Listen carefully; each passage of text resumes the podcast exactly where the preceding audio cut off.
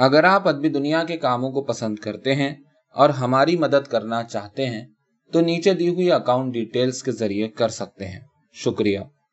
احمد شریف کی کہانی راجا رانی۔ کئی سال پہلے شیدو شیدا بنا تو نہروں کے محکمے میں بیلدار تھا اور ڈوبتے سورج کی سنہری کرنوں کے جال کی اوٹ سے شانتی کو دیکھ دیکھ کر راجا بننے کے خواب دیکھا کرتا تھا۔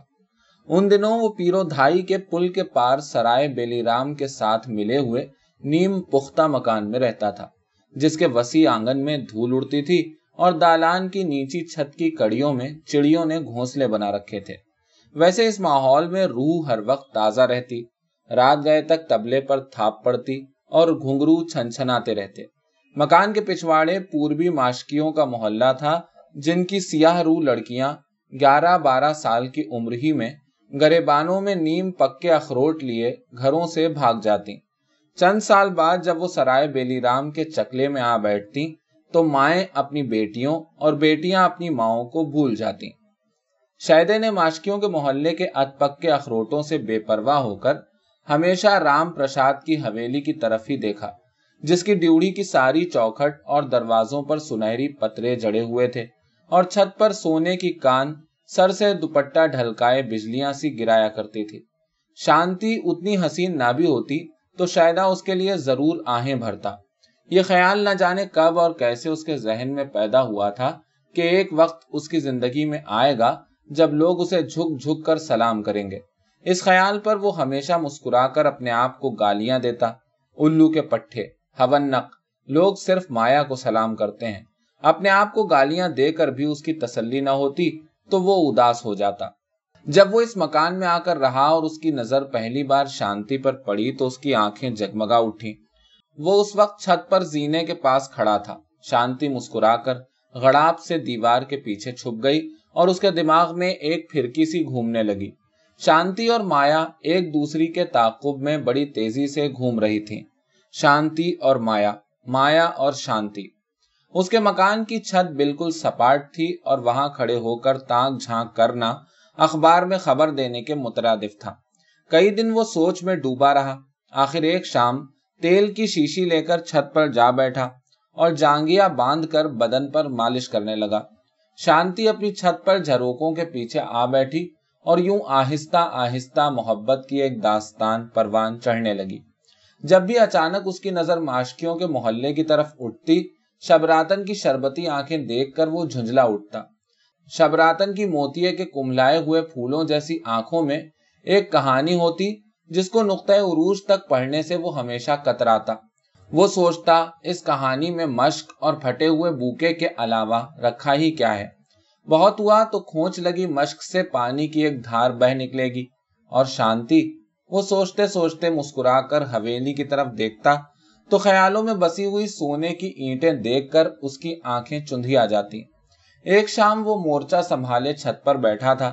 شانتی جھروکوں کے اس طرف بیٹھی مسکرا رہی تھی اور وہ نیم و آنکھیں جھروکوں پر لگائے ہاتھ باندھے، بھکتی رس میں ڈوبا، جھوم جھوم کر اوم شانتی شانتی شانتی کا جاپ کر رہا تھا۔ اتنے میں نیچے کسی نے دستک دی۔ وہ برف روختہ سا ہو کر نیچے آیا، لیکن دروازہ کھولتے ہی اس کی ساری خفگی جاتی رہی۔ باہر ایک عورت کھڑی تھی۔ اس کو عورت کہنا اسے کچھ برا سا لگا۔ وہ ابھی لڑکی سے عورت نہیں بنی تھی۔ بس لڑکی اور عورت کے درمیانی فاصلے کی کچھ منزلیں طے کی تھیں اس نے۔ شہدے نے اسے دیکھ کر ہوٹوں پر زبان پھیری اور ذرا سا آگے جھک کر منکسر المزاجی سے پوچھا، کہیے، دروازے سے ہٹو تو کچھ کہوں بھی؟ وہ ایک پیر دروازے کے اندر رکھ کر بولی۔ شہدے کے کانوں کے قریب ٹھنڈے میٹھے پانی کا جھرنا رم جھم کر کے بہنے لگا۔ وہ جلدی سے دروازے سے ہٹ گیا۔ وہ بنا اس کی طرف دیکھے اندر آ گئی۔ سہن میں کھڑی ہو کر اس نے دونوں ہاتھ کولوں پر رکھے اور مکان کا جائزہ لینے لگی۔ شاید اس کے سراپا کا جائزہ لینے لگا۔ یوں کھڑی ہونے سے اس کے بھرے بھرے کولوں کا ابھار اور کمر کا خم اور بھی نمایاں ہو گئے۔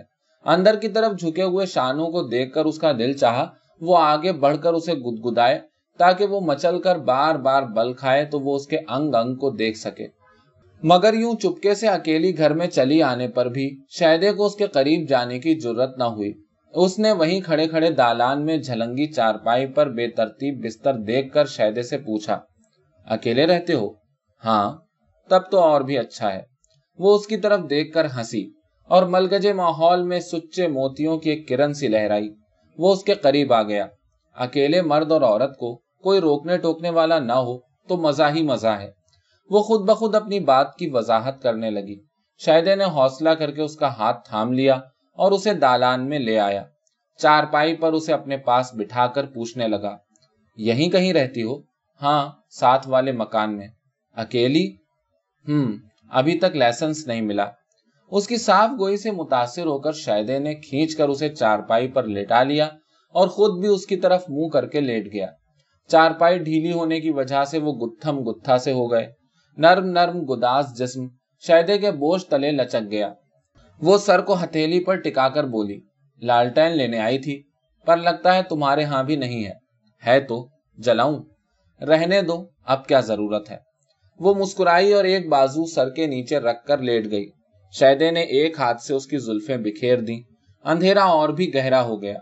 اس کے جسم کی مہک کمرے کے گھٹے گھٹے ماحول میں رچ بس گئی۔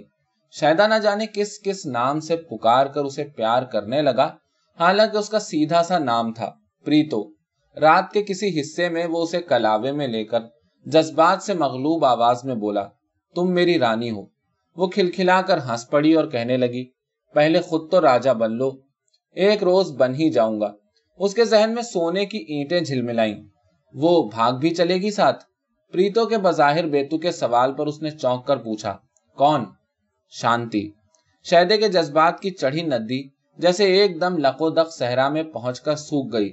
وہ ابھی سوچ ہی رہا تھا، کیا جواب دے کہ پریتو کہنے لگی، مجھے سب پتا ہے، میں جانتی ہوں، اس کام میں میری ضرورت پڑے گی۔ اسی لیے آئی تھی وہ دیر تک گو مگو کی حالت میں لیٹا رہا۔ وہ سوچ رہا تھا، پریتو کی پیشکش ٹھکرا دے یا قبول کر لے۔ آخر وہ یہ سوچ کر خاموش ہو رہا کہ نازک معاملات، نازک ہاتھوں ہی سلجھ جائیں تو اچھا ہے۔ اس نے پریتو کو سینے سے لگا لیا۔ پریتو کہنے لگی، دیدار بازی اور رب راضی کو چھوڑو، کسی طرح لے چلو اسے۔ پر وہ اکیلے میں ملے بھی اچھا میں انتظام کروں گی۔ پریتو نے تن کر انگڑائی لی اور کروٹ بدل کر لیٹ گئی۔ تھوڑی ہی دیر بعد وہ شہدے کی قربت سے بے نیاز ہو کر، بے سود ہو کر سو گئی۔ شہدا دیر تک سوچ میں غلطاں جاگتا رہا۔ اسے یہ فکر ستا رہی تھی کہ شانتی کی موجودگی میں پریتو کا مصرف کیا ہوگا۔ اگلی صبح پریتو نے اسے جھنجھوڑ کر جگایا اور دھوسی ہوئی چمنی والی لالٹین لے کر چلی گئی۔ پریتو چوری چوری دو تین گاہک بھگتا کر رات کے نو بجے تک اس کے پاس آ جاتی اور وہ رات گئے تک راجا اور رانی کی طرح ہمسایا ریاست پر شبخون مارنے کے منصوبے بناتے رہتے۔ رام پرساد کی حویلی کی چہار دیواری تک محدود مختصر سی ہمسایا ریاست اپنی جگہ کافی مستحکم تھی، جس کا چور دروازہ تلاش کرتے کرتے انہیں کئی روز گزر گئے۔ بلاخر پریتوں نے چور دروازہ تلاش کر لیا۔ اس رات پریتوں نے شہدے کے کندھوں پر چڑھ کر کمیٹی کی لالٹین بجھا دی۔ حویلی کے آس پاس گہرا اندھیرا چھا گیا۔ جب شہدے نے حویلی کے پھاٹک کے اندر قدم رکھا تو پریتوں کا دل دھک دھک کرنے لگا۔ وہ دل تھام کر کمیٹی کی لالٹین کے نیچے دیوار کے سہارے کھڑی ہو گئی۔ وہ جانتی تھی شانتی تلائی زیورات سے بھرا ہوا اٹیچی کیس سنبھالے۔ حویلی کا دروازہ دھیرے سے کھول کر باہر نکلے گی۔ شہدا اس کا بازو تھام لے گا۔ اس وقت اس پر یہ احساس نہ جانے کیسے تاری ہونے لگا کہ وہ دولہا اور دلہن کے انتظار میں کھڑی ہے۔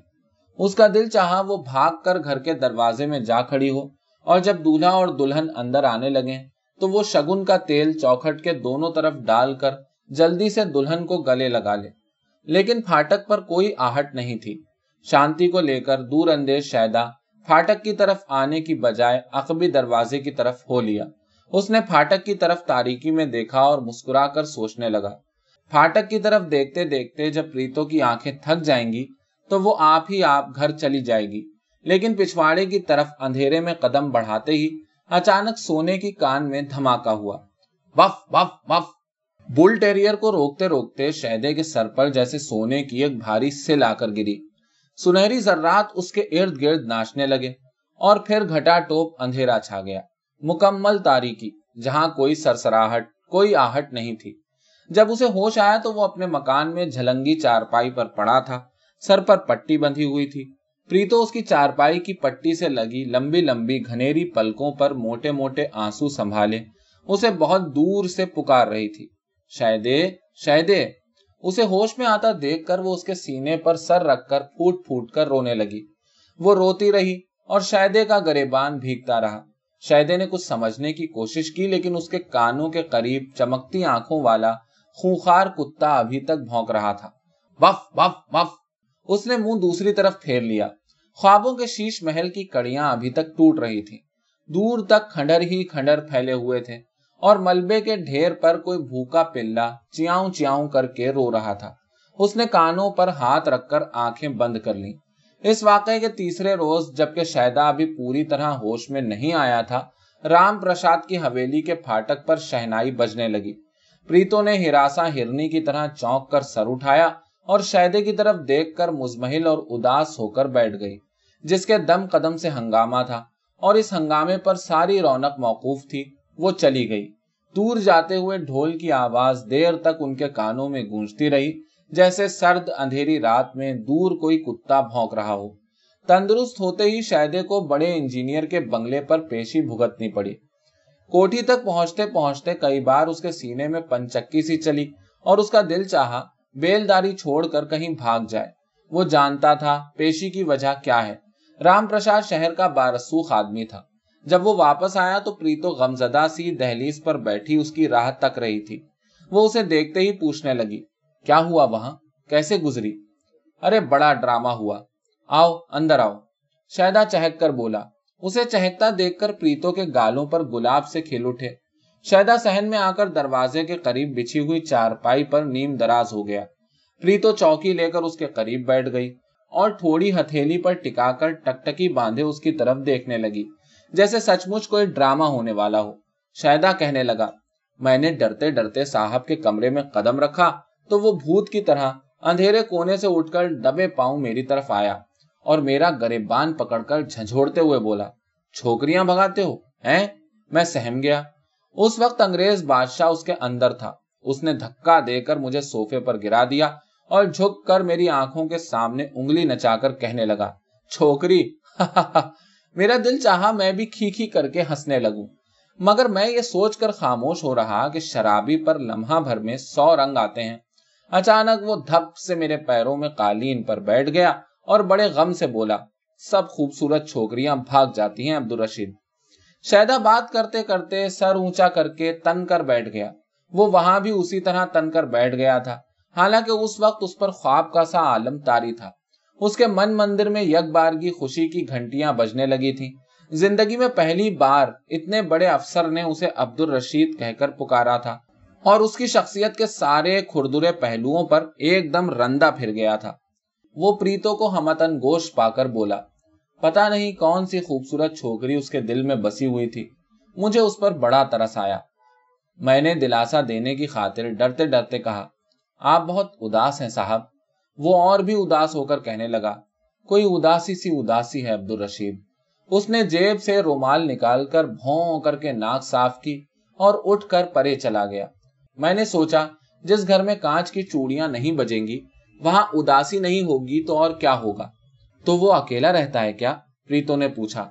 ہاں اسے دیکھ کر میرا جی بھر آیا اور میں یہ سوچ کر چلا آیا کہ لاؤ آج اس کی حاجت روائی ہی کر دیں۔ اس نے پریتو کی طرف دیکھا اور اسے خاموش پا کر کہنے لگا، فٹافٹ تیار ہو جاؤ، کہیں روتے روتے مر ہی نہ جائے سالا۔ وہ کہا مار کر ہنسا اور پریتو کو یوں محسوس ہوا جیسے اس کے سینے میں کوئی کانچ کی چیز گر کر ٹوٹی ہو۔ اس کے گالوں پر کھلے گلاب یکبارگی مرجھا گئے۔ کوئی اور وقت ہوتا تو شاید وہ خوشی سے ہار سنگار کر کے ساتھ ہو لیتی۔ شاید کچھ اس طرح چپکے سے دبے پاؤں اس کی زندگی میں چلا آیا تھا کہ اس کی اپنی ہستی مٹ سی گئی تھی۔ کوئی رشتہ، کوئی ناتا نہ ہونے پر بھی ایک بے نام سی لگن تھی۔ دوری کے خیال سے وہ کانپ اٹھی اور ملتجیانہ لہجے میں بولی شاید کسی اور کو لے جاؤ وہاں۔ ارے، جب دھندا ہی کرنا ہے تو کسی اونچی جگہ کیوں نہ ہو۔ چل، شاباش۔ شہدے نے پچکار کر کہا۔ پریتو سوچنے لگی، آخر وہ دھندا ہی تو کرتی ہے۔ خام خواہ خیالوں میں ایک چھوٹا سا گھر بسا بیٹھی ہے، پگلی۔ وہ اٹھ کر اس کے ساتھ ہو لی۔ چلتے وقت دروازے کے کنڈے میں پڑے تالے کو دیکھ کر نہ جانے کیوں اس کی آنکھیں ڈب ڈبا آئیں واپسی پر شہدے نے دروازہ کھولا تو آنگن میں ایک بگولا آغوش میں سوکھے پتے لیے چکراتا پھر رہا تھا۔ وہ اندر آ کر نڈھال سا بازو سر کے نیچے رکھ کر چارپائی پر لیٹ گیا اور بیزاری سے بگولے کے سر کو تکنے لگا جو آسمان کی مٹیالی رنگت میں گھل مل گیا تھا۔ وہ دیر تک چپ چاپ وہاں لیٹا رہا۔ عجیب سی بے چینی اور انتشار تھا۔ وہ اٹھ کر چھت پر چلا گیا۔ رام پرساد کی حویلی پر نظر پڑی تو اسے یوں محسوس ہوا جیسے ایک ایک اینٹ اس پر ہنس رہی ہو۔ شبراتن نہ جانے اس وقت کہاں تھی۔ اس نے ماشکیوں کے محلے پر ایک اچھٹتی ہوئی نظر ڈالی اور اد پکے اخروٹوں کی منڈی کو اجاڑ پا کر سر جھکائے نیچے اتر آیا۔ وہ اس وقت سچ مچ اداس تھا۔ وہ چاہتا تھا کوئی اس کے پاس ہو تو وہ اس سے کہے۔ کوئی ویرانی سی ویرانی ہے۔ کیسا دل ہے یہ۔ پریتو، شانتی، شبراتن کوئی بھی تو نہیں ہے۔ آخر اس نے یہ سوچ کر دل بہلا لیا کہ بنا راجا بنے، اس نے پریتو کو تو ایک رات کی رانی بنا دیا۔ صبح تک وہ آ ہی جائے گی۔ وہ سرے شام ہی کمبل اوڑھ کر لیٹ گیا اور گئی رات تک نیند کے انتظار میں کروٹیں بدلتا رہا۔ اگلے دن وہ پیرو دھائی کے پل پر کھڑا، دوپہر ڈھلے تک پریتو کا انتظار کرتا رہا، مگر وہ نہ آئی۔ شاید یہ پہلا موقع تھا کہ سرائے بیلی رام کی رہنے والی پریتو جیسی عورت پیرو دھائی کا پل پار کر کے واپس نہیں آئی تھی۔ وہاں کی عورتیں رات کے اندھیرے میں ان دیکھے ٹھکانوں پر جاتی اور اگلی صبح چہروں پر رات کے افسانے لیے لوٹ آتی۔ شہدا اداس ہو کر گھر کی طرف مڑا تو اس کے سینے میں جیسے ایک گلہری چپکے چپکے کچھ کترنے لگی۔ دن گزرتے گئے، ایک رات کی رانی سدا کی رانی بن گئی۔ شہدے کو کھونچ لگی۔ مشک اور پھٹے ہوئے بوکے کی کہانی دلچسپ معلوم ہونے لگی۔ آنگن میں کوئی بگولا چکراتا تو وہ تھوڑی دیر کے لیے ملجھا جاتا، لیکن وہ پہلی سی کسک اب نہیں رہی تھی۔ وہ پیرو دھائی کے پل پر کھڑا ہو کر کبھی کبھی دور درختوں کے پیچھے نظر نہ آنے والے انجینئر کے بنگلے کی طرف دیکھتا اور رات کو شبراتن کی زلفوں میں منہ چھپا کر سو جاتا۔ ایک دن اسے پریتو کا پیغام ملا۔ اس وقت اسے پتا چلا کہ پریتو کی عدم موجودگی میں دل بہلانے کے لیے اس نے جو جتن کیے تھے، سب بیکار تھے۔ وہ اڑا اڑا وہاں پہنچا۔ راستے بھر وہ سوچتا رہا کہ پریتو اسے دیکھتے ہی دوڑ کر گلے لگ جائے گی اور آنکھوں میں آنسو بھر کر کہے گی شاید مجھے یہاں سے لے چل۔ اور وہ اسے کلاوے میں لے کر اس کی زلفیں الجھا کر کہے گا، فکر نہ کر جانے من، کسی رات چپکے سے لے جاؤں گا۔ وہ بڑے تپاک سے ملی اور غم خاری کے لہجے میں پوچھنے لگی عبد الرشید اچھے تو ہو؟ تن کر بیٹھنے کی بجائے شہدے کے دماغ میں اس طرح چھن سی ہوئی جیسے گرم توے پر پانی کا قطرہ آن گرا ہو۔ اس کے کانوں کی لویں تک سرخ ہو گئی اس کا دل چاہا تڑ سے ایک تھپڑ اس کے منہ پر مار کر کہے، سالی، صاحب لوگوں کی نقل کرتی ہے۔ لیکن اس نے تنے ہوئے آساب پر قابو پا لیا۔ جس دنیا میں وہ آ گئی تھی، اس کے دستور ہی نرالے تھے۔ نئے ماحول کو اس نے بڑی خوبی سے اپنا لیا تھا۔ وہ بیٹھا، اس کی طرف دیکھتا رہا۔ پریتو ہنس کر بولی، شانتی کا خیال چھوڑ کے تم ٹھیکے داری شروع کر دو۔ بیلداری میں کیا رکھا ہے؟ وہ پھر بھی خاموش رہا۔ وہ نہ جانے کیا کیا کچھ کہتی رہی۔ جب وہ واپس ہوا تو نوٹوں کے پلندے کے ساتھ مری روڈ کے ستر گز ٹکڑے کا ٹھیکا اس کی جیب میں پڑا تھا۔ پھر بھی نہ جانے کیوں اس کی رفتار کٹے ہوئے پتنگ کسی تھی، جسے اپنی منزل کا علم نہ ہو۔ کاروباری مصروفیتیں بڑھنے لگی اور وہ پریتو، شبراتن اور شانتی کو بھولتا گیا۔ پریتو سے رسمی سا تعلق باقی تھا۔ جب بھی ملاقات ہوتی، پیار کرنے کی بجائے شاید کا دل چاہتا جھک کر کورنش بجا لائے۔ اور شبراتن راتوں کو ملتی تو وہ اس کے قریب ہو کر اس طرح محسوس کرتا جیسے کسی مال کا سودا کر رہا ہو۔ نہ جانے کس خیال کے تحت اس نے لال کرتی کے اجاڑ سے علاقے میں ٹھیکیداری کے بچے کچے مال سے کوٹھی کی بنیادیں اٹھوانا شروع کر دی زندگی کی کشتی پرسکون پانیوں میں آگے بڑھنے لگی۔ اچانک ایک رات شیدا اور شبراتن بے موقع پکڑے گئے۔ ماشکیوں کا سارا محلہ ٹوٹ پڑا۔ اندھیرے میں وہ ان لوگوں کو پہچان بھی نہ سکا جو اس کے ارد گرد جمع تھے۔ ایک طرف سے غسیلی آواز آئی، قیمہ بنا دو سالوں کا۔ ارے نہیں بھائی، معاملہ پولیس میں دے دو۔ کوئی معاملہ فہم بولا۔ ایک منچلا شاید شبراتن کے بابا کو مخاطب کر کے کہنے لگا، چاچا میری مانو تو مشق بھر کے تین منزلے پر چڑھ جاؤ اور اس کو کھڑا کر لو نیچے۔ پھر ایسی باندھ کر دھار ڈالو، اس کی ٹانٹ پر کہ اوپر سے نیچے تک سوراخ ہو جائے۔ سب کھلکھلا کر ہنس پڑے۔ ایک معمر شخص نے کہا، میری مانو، تو ان سالوں کا بیاہ کر دو۔ اس تجویز پر آنن فانن عمل ہو گیا اور سرائے بیلی رام کا علاقہ چھوڑ کر جب وہ لال کرتی کے نئے بنگلے میں آئے، تو شبراتن فیروزی ساٹن کی کھلے پائچوں کی شلوار پہنے شہدے کے آگے آگے تھی۔ وہ ایک آرام کرسی کھینچ کر بیچ برامدے میں ٹانگے پسار کر لیٹ گیا اور شبراتن بدہواس سی اس مرغی کی طرح کمروں میں گھومتی پھری جسے لڑکوں نے مل کر گھیر لیا ہو۔ شہدے کا معمول سا بن گیا کہ وہ فرصت کے وقت برامدے میں کرسی پر بیٹھ کر آنکھیں بند کر لیتا۔ پیرو دھائی کے پل کے اس پار کی دنیا اس کے خیالوں سے رفتہ رفتہ محو ہونے لگی۔ لیکن اس پرسکون ماحول میں اس کی حالت گیس بھرے غبارے کی سی تھی۔ جسے دھاگے سے باندھ کر بچے نے مضبوطی سے تھام رکھا ہو۔ وہ چاہتا کچھ ہو۔ اور نہیں تو کہیں سے ایک مرغی چار دیواری پر اچانک چڑھائے اور پر پھٹ پھٹا کر سینا پھلا کر کہے، ککڑوں کو وہ سر اٹھا کر برامدے سے ملے ہوئے کمرے میں جھانکتا اور شبراتن کو بے ڈول سا جسم لیے پلنگ پر پڑی دیکھ کر پھر آنکھیں بند کر کے اونگنے لگتا۔ ایک دن وہ راجا افتخار کا السیشن کھول لایا۔ شاید اس لیے کہ آتے جاتے دیکھ کر بھونکے گا تو صحیح، اور یوں گھڑی بھر کو پرہول سناٹا تو ٹوٹ جائے گا۔ اس نے زنجیر ڈال کر اسے پھاٹک کے پاس باندھ دیا اور برامدے میں پڑی آرام کرسی میں ڈھیر ہو کر اس کی طرف دیکھنے لگا۔ کتے نے بھونکنے کی بجائے آرام سے بیٹھ کر تھوتنی اگلی ٹانگوں پر رکھ لی اور شہدے کی آنکھوں میں آنکھیں ڈال دی شہدے کو یوں محسوس ہونے لگا جیسے کتا اس کا تمسخر اڑا رہا ہو۔ خلاف توقع اس وقت پریتو کا ملازم اسے بلانے کے لیے آیا۔